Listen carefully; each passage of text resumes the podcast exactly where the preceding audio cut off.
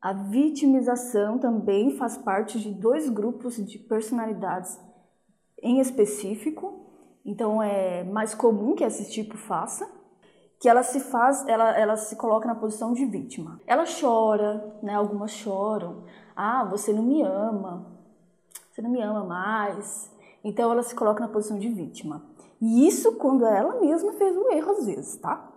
Então não só quando o marido comete o erro, mas quando ela também cometeu o erro. Então ela se coloca na posição de vítima, de coitadinha, tadinha de mim, não fala assim, não fala assim comigo e tal. Então ela se acostumou, né? E aí o marido, que às vezes já é mais sentimental ou não, ele ele para de falar.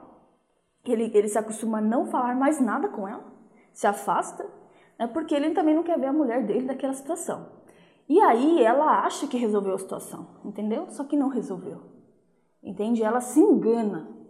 Então ela aprende e se condiciona a ser uma mulher é, que nunca pede desculpas e que sempre foge em qualquer situação que começa a ficar um pouquinho difícil, entendeu? Então ela sempre é, se coloca nessa posição de vítima. Ai, por que você está fazendo isso? Ai, por que tal? E aí ela não toma aquela posição de tipo, eu errei, sabe? Eu vou procurar melhorar sobre isso.